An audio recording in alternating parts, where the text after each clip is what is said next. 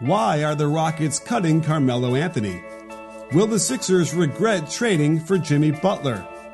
Are there more trades in the works in Philly? The only question left is, say it with me, you in?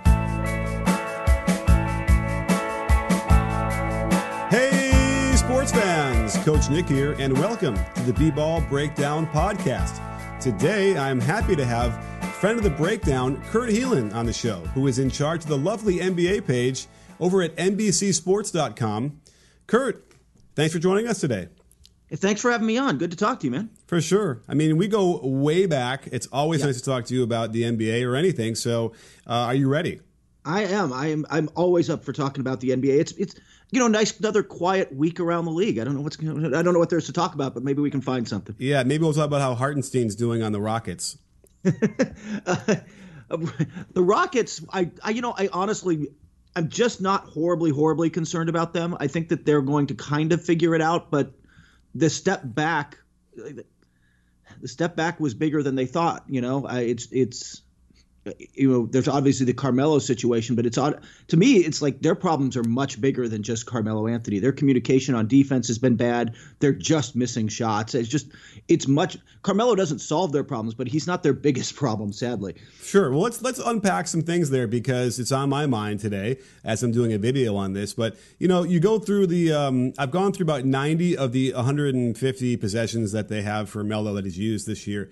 And, you can do a nice montage, and perhaps I even will, of the one dribble pull-up from 18 that he does, which, certainly would probably get Daryl Morey on the phone pretty quick, even if he makes those, I feel like.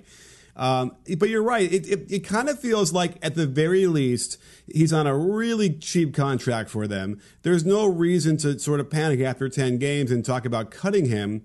And, by the way, it seems pretty clear they are going to cut him. It's just a matter of when, right? Yeah, it is. What I've heard now is, but by the way, this is a little bit about them and a lot about him. Like, he's not comfortable in the role. He's not really thrilled coming off the bench, which gets into a whole nother topic we can get into down the line about where he lands. But if he's not going to accept the role as a bench player at this point, I'm not sure where he lands in the NBA period, but he certainly doesn't have a role on a contending team like the Rockets should be. He's just not going to have that kind of freedom, that kind of space. Here's what one person told me, and I think it was kind of smart. He's the seventh best player on that team, give or take, sixth maybe eighth. But if you were James Harden or Chris Paul and you want to sit down with management and say, I don't think I'm being used right, we've got to find a way to get me the ball here, or I've got to be used in this kind of way, or I've got to get more minutes here, or whatever it is. Talent is so... I don't want to say sparse, but there's not enough elite talent in the NBA. You sit down with those guys. You have that conversation. You keep them happy. If you're the seventh guy on the roster, eighth guy in the rotation, you're like, play better. Figure out how to fit in. Like you are not – we're not having deference to you. You are not entitled to this. And Carmelo Anthony, because he's a future Hall of Famer, because he was the best scorer in the game for, 5, 6, 7 years, feels entitled to that kind of deference. And he's just not going to get it. He's got to accept the role. Vince Carter's done a great job with that in Atlanta. I was just talking to him when he came through L.A. So other guys, some guys are comfortable in that role. He's not. And that's just not going to work for either side. Well, here's the thing that's interesting is because from what I understand, he's not the kind of guy that's going to be grandstanding in the locker room and getting in the coach's face. So I guess what I infer from what you're saying is that on the court, he is simply going about his business the way he wants to do it, and that's probably making them feel like there's no way they're going to ever get him to change. Yet, even in absence of any kind of major face-to-face confrontation between any of these guys, right? Like, that's not happening. Yeah. No, I don't think that there's bad blood there. I just think that they're not comfortable with where the relationship and how it's going down is. It's just an odd animal. He expects, I think, and thought he'd have a bigger role on this team. But, this is now the second year in a row where he's been on Oklahoma City is a good team. The Rockets are obviously a potentially very good team. And he just can't thrive in that role. And if you've been going through the tape, yet offensively he hurts them some. Certainly defensively, they were a little over 10 points. I think it was 10.4 points per 100 possessions worse when he's on the floor. he can't defend, and you can't have him out there in crucial situations. Great. Okay, so that brings us to our next point, which is also really what we're talking about here. Would you like to hear my theory of why he's being cut? Okay. Because after this, we could talk about JFK and RFK too. But but here's the thing: he gets signed a little bit later in the summer to a minimum deal after they cut him from Atlanta. It's September 14th, 15th. Less than a month later, Jeff Bzdelik suddenly retires on the eve of the start of the season. And he said he had been thinking about it a little bit before that, and then notified them the day before their preseason started. I don't think those two things are unrelated. Now, cut to all of a sudden Jeff Bzdelik's going to come back, but no, he's not going to come back right away. He's going to come back in a few weeks. I don't think those two, and all of a sudden they're talking about Melo being cut. I don't think that those four things are unrelated. Possibly, yeah. I mean, I don't know how much one player moves something like Bzdelik. And by the way, can you imagine what they had? Like, the owner had to sit down with Bzdelik personally and get him to come back on the team. Do you know, like, what kind of Brinks truck you're talking about to get this guy to come back? Like, he just got a healthy raise with that move. And by the way, we should let everyone know, just in case they don't know, Jeff Bzdelik coached Melo in Denver, but also was the associate head coach of the Rockets and the defensive guru, who clearly his absence was felt. And I've never heard of a coach have, especially an assistant coach, ever have that kind of pull where they could say it's either me or Melo. But here we are. Maybe, right? I think that there could be a little something to that. I think it does make life like easier. I've seen them early in the season, and it's gotten better. But when I saw them in person early in the season, their communication on defense was just terrible. And a year ago, I mean, they were on it. They switched everything. They talked a lot. They were, by the end of the season, on one page, to use the coaching term, they were on a string, right? I mean, defensively, they were switching everything. They knew where guys were going to be. They were sharp on their rotations. They'd planned all season for this, specifically to go against Golden State in the playoffs. But they had it down, and they looked like a team early in the season that just hadn't practiced it a month. Like, they just thought that part of it would come back, where I think even more than offense, you can speak to this. I think defense is the side you got to really drill more. Like, that's where the drop-off happens faster. Your talent can win you some – your talent can get you some buckets on offense. If you've got James Harden, he can just go get you some buckets. Mm-hmm. But if you're not practicing defense, if you're not working on that communication, it comes apart fast, and it came apart fast for them, and now they're trying to put it back together on the fly, and that's – that's easier said than done. Some teams, San Antonio's actually done a really nice job of that. I was just looking at the stats today, because remember, they started off terrible. They had the DeJounte Murray injury, and they just stumbled out of the gate. Last 9 games, they're third in the league in defense. Like, Popovich is smart. He got the guys back to playing their system. It's going to be a little tougher, I think, in Houston, because with or without Carmelo, they still don't have Trevor Ariza. They still don't have Mbah Moute. And those guys are long, switchable, smart veteran defenders who knew what they were doing. Yeah, that's the problem I think Daryl Morey tends to have, is that he treats these players as assets without really, considering the chemistry issues, A, and then B, he probably thought, oh, we can just recreate that. No problem. We'll find a guy who looks like them, and they'll do the same thing. The switching is what we're the key thing that the Rockets were doing that was done so well, and that's what you're saying about the communication has to be on point, especially in the realm of a new season where teams have now had a whole year to really look at the switching, look what works against that, and how to combat that. And if you don't come in right away with all those things in order and your communication in line, and then practicing defense, I think we're seeing what's happening here. And then you throw the thing on Melo now. I want to draw a comparison to the Thunder last year in my video, and I'm wondering, maybe you can help me. His numbers weren't terrible, and to the point where if he was scoring his 15 a game, it kind of negates a little bit of the awful defense. But what do you think that there is something there? Is there a Melo problem between that he's just bringing to a locker room before he even puts his shoes on? The funny thing is, I don't know how much when you say locker room, I don't think it's a chemistry thing. Like, guys like him, they respect him. And when they were talking about letting Carmelo go, my first thought was, well, how does that play with Chris Paul? How does that play with James Harden? They like him. Chris Paul also, as anybody who's been around him in LA will tell you, is as competitive as anybody in the league. He never wore it on his sleeve in a Kobe Bryant kind of or Jimmy Butler kind of way, but he's got that same fire. He does not like to lose. And, you know, I think that will compel him to kind of get past the Carmelo thing. Like, well, he's not helping us. Like, I got to win. He's not helping us. How do we get guys who will help us? Right now, they've got a guy on a two-way contract who's helping him more, so he's going to get the minutes. And I think there's a part of Chris Paul that's okay with that and can separate business and friendship.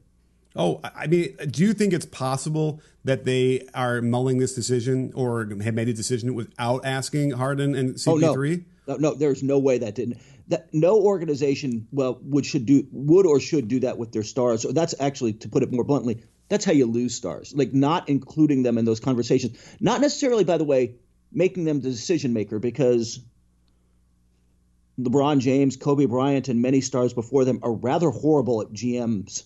Like, yeah. They're not good at that role, but you consult them. You get their opinion on things. You say, hey, we're thinking about X, because if it's going to be a huge problem, it might not be worth it. If Chris Paul and James Harden were going to revolt at this, then it wouldn't be worth it. Clearly, they're not. Like you said, they're moving on. And I know it's been reported and kind of what I heard, they're just trying to find a landing spot for him. Like, they're not just going to throw him out into the wilderness, kind of cold business. Like, they're trying to wait for him to find a spot, and they'll just kind of go on without him for a while. Right. And walk me through that, because if they cut him, he goes to waivers and so anybody can pick him up. How does that work again? Yeah, exactly. If he is cut, he is waived. And remember, he's on a minimum salary. Generally, when you see guys get waived, Tyson Chandler, you know, ends up with the Lakers. He was making, I'm going to forget the exact number now, but a little north of $13 million. Nobody's picking that up. Mm-hmm. Like, nobody's like, you know what I need is $13 million more on the books for a backup center. So he clears waivers. Carmelo's on the minimum, a veteran minimum. So the idea that he'll completely clear waivers is kind of interesting. Like, probably will, because now you're getting into the team politics thing. Like, if, let's say I don't know, the one name I heard that makes any sense at all, let's say Miami is like, all right, we'll take him on. I'm not sure that happens, but let's just hypothetically say that's going to happen. So he goes into waivers, and you're a team like, I don't know, who's worse than them, Phoenix, and goes, you know what, we're going to snatch him off waivers before he can get to Miami. That doesn't always sit well with an agent that spent a lot of time trying to get him to Miami. It doesn't sit well with other agents and other teams. So there's that kind of politics going on, but it's going to be – he will eventually get waived, go through waivers, and then, we'll see where he lands. Yeah, I heard Lakers, but like it sounds like the Lakers, can't do it. Without getting into some stuff with sources, no, it's not the Lakers. Yeah, I mean, listen, he's not very desirable. I hate to say it to people who are fans of Carmelo at this point. I don't know about you. I feel bad sometimes, like kind of thrashing him, because he's a future Hall of Famer. Like, he is not just a 10-time All-Star, 6-time All-NBA. He was in the NBA, I'd say from pretty much maybe the year before he went to New York, certainly when he was with the Knicks, for a 4 or 5 year stretch, he was the best kind of scorer in the NBA. He wasn't terribly efficient. The guy could get you buckets inside, outside. He could score a lot of ways, and he could just put up a lot of points, and it kind of made up for the defense and everything else. It's just kind of faded. And by the way, remember, it's the Basketball Hall of Fame, so the 2 gold medals, I think it's 2 gold medals and the NCAA championships count as well. Like, he's a future Hall of Famer and a great player, and I don't like being dismissive of him this way, but he just, that's not where he is right now, and he can't accept the role for where he is now. We all have our roles in life, and today I'm assigning you one. I want you to head over to theathletic.com/Coach Nick so you can save 40% off the subscription price and get all of their amazing written content and analysis of the NBA. They've hired practically every big-name writer in the NBA space. Every day is another long list of great articles to read, and guess what? They just added a weekly video series called Inside Coach Nick's Brain, and it's done by some dude named, well, Coach Nick. I've seen the first 2 episodes, and they're really good. And you can only watch them if you go to theathletic.com. So use my link, theathletic.com/coachnick, all lowercase. Save a whopping 40% off the subscription price and enjoy all their great content, including the ability to get inside my brain. Well, you know, let's move on to the next big news we've had this week, which was the Jimmy Butler trade, because that kind of, I think, caught people a little bit off guard, maybe not, or we knew he was going to get traded, but maybe not to the Sixers. But Sixers give up two starters and a pick and Jarrett Bayless. I'm not really sure how we categorize Jarrett Bayless at this point, but I wonder if he gets waived. Yeah. Yeah, so we have Butler now on Philly. What are your thoughts? So much for the process, right? I mean, they are all in. It's win now with them, and I think you probably wrote this. I think I saw that on B-Ball Breakdown. If it wasn't you or one of your guys did, I've kind of felt the same way, which is it's a gamble. It is absolutely a gamble by them, but not a bad one to make. If you're going to go big game hunting, they struck out last summer. You look ahead. I don't know that they're getting Kawhi Leonard. You know, I really don't think they're getting Kevin Durant. Kyrie Irving wants to stay in Boston. I don't know anybody who thinks Klay Thompson is leaving Golden State. Sorry, Laker fans.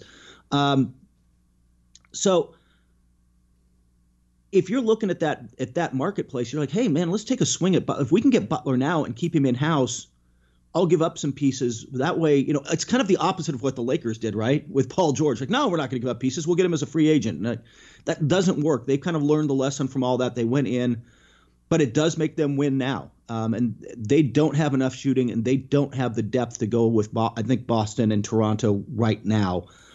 There's more moves coming. They've got some time. And also, Coach, wouldn't you say the other thing I always wonder about these teams when they get thrown together, especially with young guys like Embiid and Simmons, we kind of take for granted how willingly Golden State and, frankly, Miami and San Antonio before them, these veteran teams sacrificed individual numbers, sacrificed individual touches and parts of their game for the betterment of the team. Are the Sixers up for that? I mean, I hope they are. I think they are. I think Brett Brown can teach them that. But at the end of the day, these guys have to accept that kind of sacrifice, or you start to go wizards. Yeah, and, you know, because Butler is going to get in people's faces, and I had said that Ben Simmons is the kind of guy I don't think it's going to get bothered by his intensity like that. I do wonder how Embiid will react, because he's a kind of a happy-go-lucky guy who, you know, he can get intense when he needs to be, but I wonder if that's going to be an issue. Butler is certainly not the shooter that you kind of describe that they need. But, you know, it's interesting about this whole thing. I think the thing that's not being said is that their whole impetus for doing this is not because Toronto or Boston. I think they suddenly realize, holy crap, Milwaukee is now leapfrogging us, and we can't have that. You know, so we got to do something, because Milwaukee is now looking like the team that could beat anybody in the East. Yeah, actually, I think Milwaukee is, well, right now, as of today, you know, we'll see where this is. You know, we're 10 to 12 games into the season. But right now, Milwaukee is better. They absolutely are better than I don't know. Toronto's off to a fast start. And every year I want to believe in them, don't you? Like every year you're like, man, they look good. Yeah. They're doing this right. And this year, you know, it's not the same coach with the same offense. It's not DeMar DeRozan. And, you know, it's Kyrie Irving. I mean, I'm sorry, Kyrie Irving. It's Kawhi Leonard. And he would like to show you his finals MVP and remind you that he can step up in the big moments. And that said, you know, I'm a little hesitant. And the Bucks, I like them a lot right now. I like their role players. I like the way they fit together. You've probably done some breakdown stuff on them. But, I mean, Giannis is Giannis. But right now, the way they're spacing the floor, the way they're getting looks, the way Brooke Lopez fits with them, the way they've simplified their defensive scheme, and just – they're giving up a lot of threes, but they're taking away the paint. They're not making the kind of stupid mistakes they made before. They just look fantastic. Yeah, I mean, I love the people they put around, and it's really amazing how, you know, because you could argue that, well, with the Jason Kidd stuff, the spacing, it was weird that he wouldn't have said, you know, we need you about 3 steps back than where you are. And yeah. we have to stop throwing it to the elbow every single time down. All of a sudden, you got dribble handoffs, you got attacking the middle, you got forcing the closeouts, and you got compacting the defense. It's really amazing how, even if it's a little bit even subtle on offense, it's unlocked a lot of what's going on for everybody. And what we've been waiting for years. I mean, it was amazing to see how even with shooters around Giannis before, he still didn't have any space. And now they do, and so they figure some things out. And I think this is what happened with Philly, was that they're kind of panicking now. They easily could have gone on the road they were going on and continued to improve and slowly do the process. Yeah. I think the biggest concern they probably have is whether or not they're going to be able to keep Butler after all this. Yeah, I think that is a concern. I mean, look, I think there's 2 things with that. A, it is a concern. This is a guy who's been unhappy with his teammates his last 2 locations, and he doesn't think they work hard enough. And he's got some. At some point, it's not the teammates. You know, right. That is out there. He has a rep as a bit of a diva, as a guy who works hard. I don't want to question that part of it, but a guy who's not always the easiest on teammates, not always the easiest to get along with. Poor Markel Fultz. I mean. I got a feel for like the guy with the shaken confidence already. And you've all seen it, probably everybody listening because they're great basketball fans who, you know, go to your site and listen to your podcast. They've seen that free throw from last night where just, oh my gosh, the hitch in the free throw, and just, he is coming apart at the seams. And now the alpha personality and withering glares of Jimmy Butler come in the locker room. But I think the other question, not even the other question. The other interesting part of this is, what kind of deal do they give him? I mean, are they going to give him the full 5 years, 190 that they can? Because I can tell you for sure that there were teams really hesitant to get into the Jimmy Butler sweepstakes because they fear that next contract. He turns 30 before he signs it. And to use my boss's terms at NBC, he doesn't have driving around the city miles on him. He has off-roading miles on him. That Tom Thibodeau has run him into the ground for years. Plus, he plays in a all-out aggressive, reckless style that we love. But that, ask Dwayne Wade, that takes a toll on your body. Jerick Rose, a bunch of other guys. There's a sense around the league that you don't want him for 5 years, that you're going to regret at least the last 2 of that. It'll be interesting to see what the Sixers do, but I feel that like that really puts some pressure on them with the window. Like, you've got to get it done ASAP. You've got to get these guys in here. This year is going to be I don't want to say write this year off, but there's going to be a lot of things to figure out this year, and then you're going to learn some lessons in the playoffs. But rolling into next year, you got to be ready to go. Assuming you re-sign Butler, you've got to make the offseason moves to have this team ready to go and compete with Boston and Toronto if they keep Kawhi Leonard and everybody else, Milwaukee obviously. So you've got to be ready to roll. And by the way, wherever Kevin Durant lands, and if he comes to the Knicks, that gets interesting. So you've got to have that thing ready to roll next year, and that puts some pressure on that front office. Like it's now, like you said, the process is dead, the hand holding is dead. Markel Fultz should be texting with Lonzo Ball and Brandon Ingram about being thrown into the deep end. Like, go swim. Yeah. Well, I mean, even Drew Hanlon, who was trying to help him rebuild the shot, is severed his relationship with him, and I'm not sure who the source was that was reported, but certainly, they made it pretty clear that they don't even talk. Like, it was unceremonious, for to say the least. And I'm not even sure if Butler, I mean, maybe he won't even be around for Butler to bully him, but I don't think that Fultz has any trade value as it is. So, what other moves can they possibly make? Who's around? Look, Korver's a name you hear a lot right now. Oh. You can certainly get him. Provide shooting. I think that he can fit with them, and he could kind of, again, he's a veteran willing to fill a role that I think could help. I know the Carmelo name has come up, but again, he's got to accept a role there, and I don't know how you fit that in. Fultz, by the way, I think he would have some trade value to a developing team that might be willing to take their time with him. Brooklyn, for example. I mean, they're not going to give up a ton for him. But, and by the way, I am glad Karis LeVert's injury isn't as bad as it looked, because that was so scary last night. But a team like Brooklyn, or I was about to say Atlanta, but they kind of like their point guard. Same with Sacramento right now. But there are teams out there, maybe Phoenix. Somebody might be willing to bring him in if they can get him at a good price, and being willing to send back a veteran who can help Philly right now, just to roll the dice and see if, hey, this guy is a number one pick.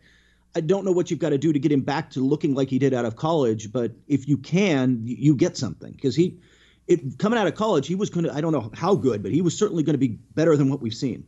Yeah, I mean, the confidence is, I hate to even use that word, but it could certainly, it looks shot. He won't shoot it anywhere inside of 10 feet. So, and by the way, when you go through the footage, you do see some nice finishes. He does get to the rim hard, and he can finish there. So it's not like there's nothing there that he can't do, and he can handle the ball. But it is unprecedented what he's going through. And I'm available if he needs some help. I'd be more than happy to help him, and we know exactly how to do it too. So, it'll be. I wonder, you have to wonder, because what went, was it the trainer or what happened that caused that, the confidence loss and the weird shot change in the first place? But what's the relationship now? What's working with him like? And I don't really have an answer there. I'm kind of curious, because Drew Hanlon has a great reputation and he's helped other guys. Like, not every personalities are personalities, and not everybody can work with every trainer and what have you. But I'm wondering what the deal is there, because that's a couple now he's gone through that just haven't worked for him. And I don't know. I don't know how you get there. I don't know if he needs a sports psychologist at this point far more than he needs a physical trainer. There's a lot of work to do there. Yeah, and see, there's a subset of the NBA trainer or the basketball trainer in general who is knowledgeable about biomechanics and functional movement. I don't think that Drew has, and he certainly doesn't have the letters after his name to for that kind of information. Yeah. And you need to go back to the drawing board and start to build that up and figure out. It sounds like he probably did hurt himself at some point, which is what kind of led all this stuff to happen. Maybe he was too embarrassed to say that he was mountain biking and fell off or whatever happened, and it hurt himself. So, there's a lot of sort of functional movement things that need to be addressed that aren't clearly. They're just trying to minimize movement and try and isolate certain parts of a jump shot, and that's not going to work. I could see him getting frustrated after he started in the summer. So this isn't just he spent 3 weeks and it didn't work. This is months and months. The problem you get into is that you're in the middle of the season. And I think your point is valid. This is, going back, I know that they did this with Michael Kidd Gilchrist, and it had limited effect because, God, that was a bad shot. But, you're talking about with him at this point, I think you're right about getting a functional movement guy and going back to the drawing board. This is an off-season, all summer, working out every day with the same guy, changing your, whole structure and how you do things and strengthening different parts to get back there, because it's broken right now. It's not just mental, it's physical. And then you've got to get the physical part back. And then you've got to somehow get the head right too. And it's just a tall order. But I could still see some team taking a risk on it, just because if you can find a way to do it, and Brooklyn, to use the example I used first, that's a good development program. Karis LeVert, again there, but they've Spencer Dinwiddie, on and on down the line, they've developed guys, so maybe there's some potential there. Yeah, for sure. Well, I got to tell you, the potential for you is not there, because you already have realized your talent coming on this podcast. So, Kurt, I can't thank you enough for lending us all of your expert analysis and information. Hey, I'm always happy to do it anytime, man. You got it. Well, thank you so much for coming on the show. And don't forget, sports fans, at B-Ball Breakdown, not a channel, we're a conversation. You in? Are you in, Kurt? I'm in for sure.